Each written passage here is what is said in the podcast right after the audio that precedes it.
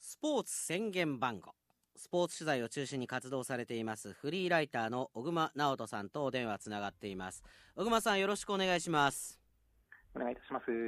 まあスポーツもいろいろな話題がありましてはい。まあプロ野球もセリーグもパリーグも優勝争い分からなくなってきましたしいねやー、特に今夜からね、セ・リーグは、ねえついに直接対決、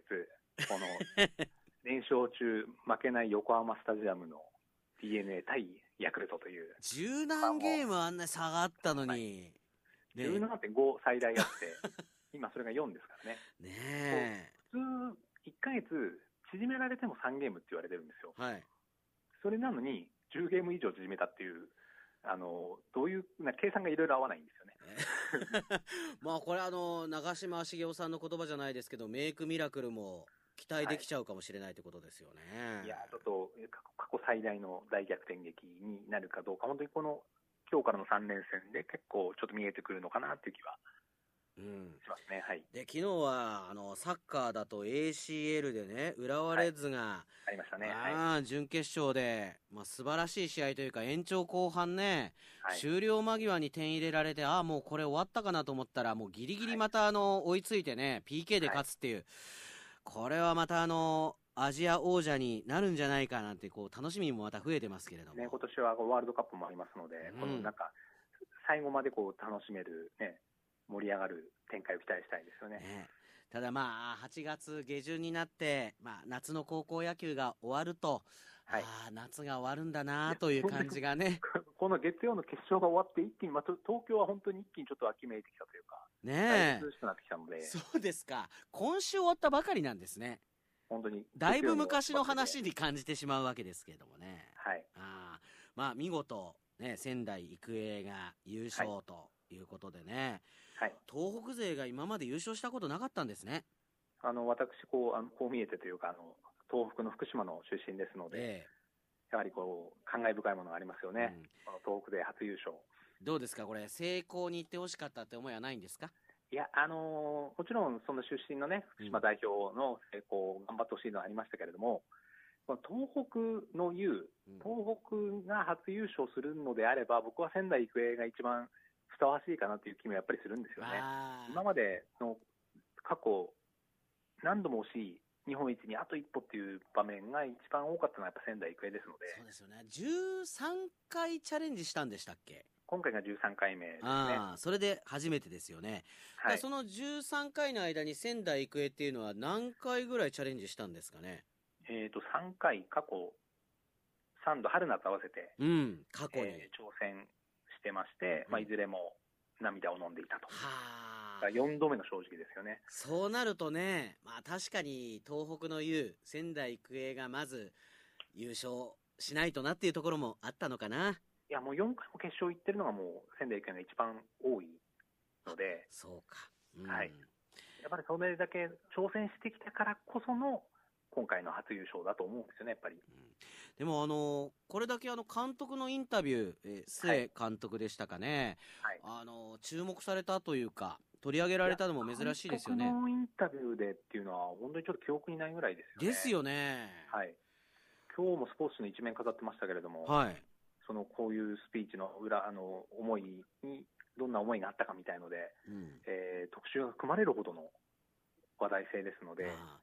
でもやはりあの私もこう話す仕事をしていて思うんですけど、はいやはりこれ腹に落とし込んでいる言葉じゃないとあのインタビューのタイミングですぐにパッて出てこないフレーズですよね。そうなんですよね。僕がすごいやっぱ感慨深かったのは、うんその一番最初に出てきたのが、宮城の皆さん、東北の皆さんおめでとうございます。う、もうん東北の皆さんなんですよね。ああ、これまでの背負ってきたもの、その、まあ、自分学校が背負ってきたもの、ご自身が背負ってきたものももちろんあると思うんですけれども、はい東北という、この地域が背負ってきたものも、こう、考えて発言している、考えて野球をしているというのがすごい伝わってきて、はい、すごい感動させていただきました、私あも。あまああの高校野球の取材しているとね、まあ、監督とかには本当地元の方たちの声とか、まあ、いろんな監督の声とか、い、ろんなものが入ってきますからね、はいそれはもう決勝行くってなった時にもう東北勢いろんなところから連絡来たかもしれないですよね。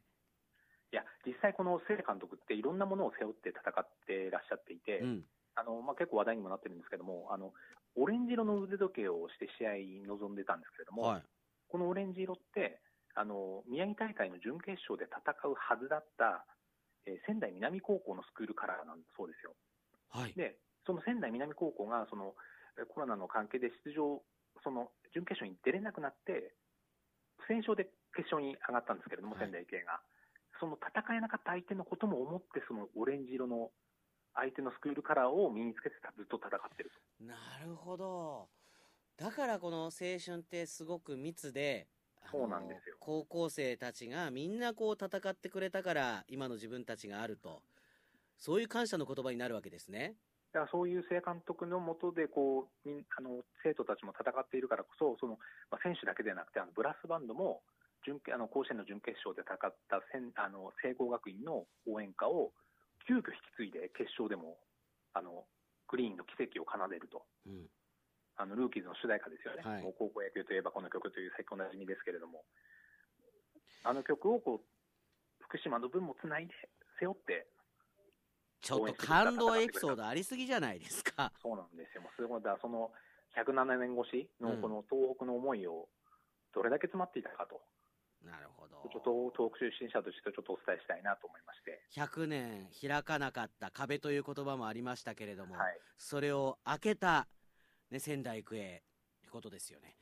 それ今までもいろんな戦いがあったっていうことですね。でこれ、どれだけそのそのなぜ107年越しかっていうと、その第1回大会でうん決勝に出たのが、その東北代表の秋田中だったんですよ。おこお。こから始まってるんですよね、物語が。確かにこの今回が第104回ですから、もう107年前になるともうそれぐらいになりますので、第1回じゃないとね。 1回目にくじを飲んでる、あの悔しい経験をしてるっていうのが、やっぱすごいドラマチックだと思うんですけども、はい。この秋田中の戦いがまたちょっと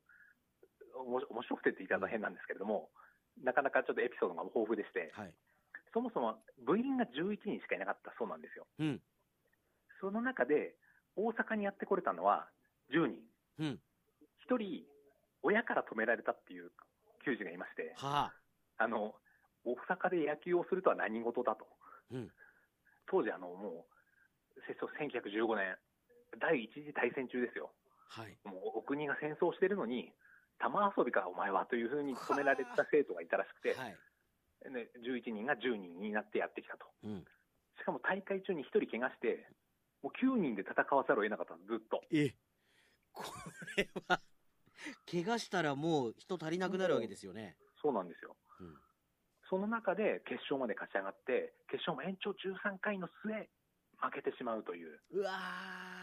だからならここで優勝してもおかしくなかったんですよ、全然。ー確かにね、そしたらもう東北の悲願も何もなかったわけ で、まあ、100年以上ぶりっていうぐらいにはい、なったかな。はあ。え、ってことは9人で戦ってっていうことは、ピッチャーはどうしたんですかもう1人ですかいやもうその、はい、この長崎投手というエースがいたんですけれども、この投手がもう、決勝もずっと一人で投げて、うん。でこのね、一人のエースが奮闘してきたっていうのが、東北の野球のこうずっとこれまでの歴史だったんですよ。うんうん。あの有名なところでは、1969年の決勝、はい。青森の三沢高校対愛媛の松山商業、うんこう延長18回決勝引き分け再試合でこう、決勝2試合初めてやった試合、大会なんですけれども、はい。この時もあの三沢高校の太田浩二さんという、あの初代甲子園のヒーローと言われる、はい。この方が、もう延長18回の翌日も9回完投する。準々決勝1回4日連続で投げてるんですよ。決勝2日、2日間で261球う。ん。大会6試合で64イニングを1人で投げると。すごい肩をしてますね。しかも、あんこあの、これ、顔も、あの、顔立ちもかっこよくて、うん。すごい人気を博したというピッチャーなんですけれども、はい。その次があの1971年のこう福島代表、いわき高校、うん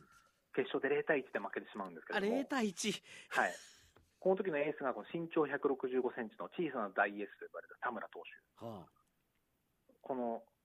小さな体をこう懸命に振り絞って、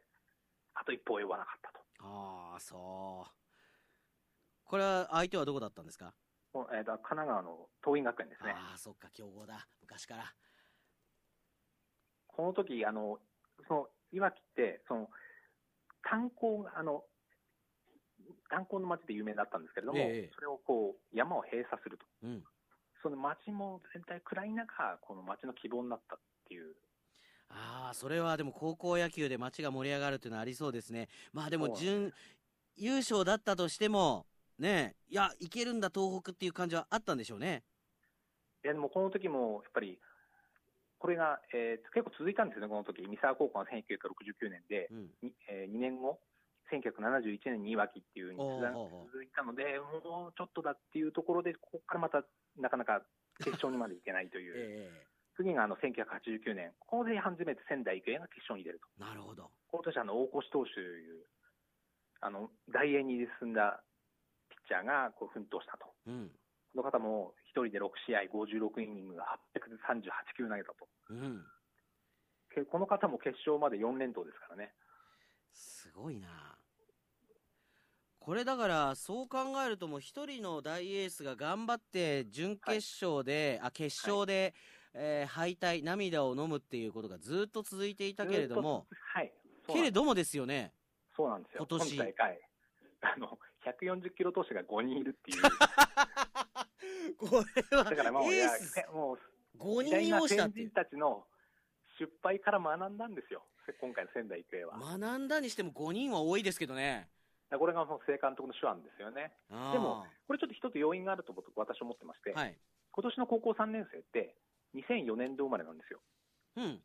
2004年に東北であることが起こったんですけど、バンさん何だと思います2004これのクイズ。いやーこれは難しいな2004年って結構前ですからねはい。でも、あ20年のぐらい、前プロ野球全体、あ、プロ野球って言っちゃった。球界全体であることが起こったんですけど、あ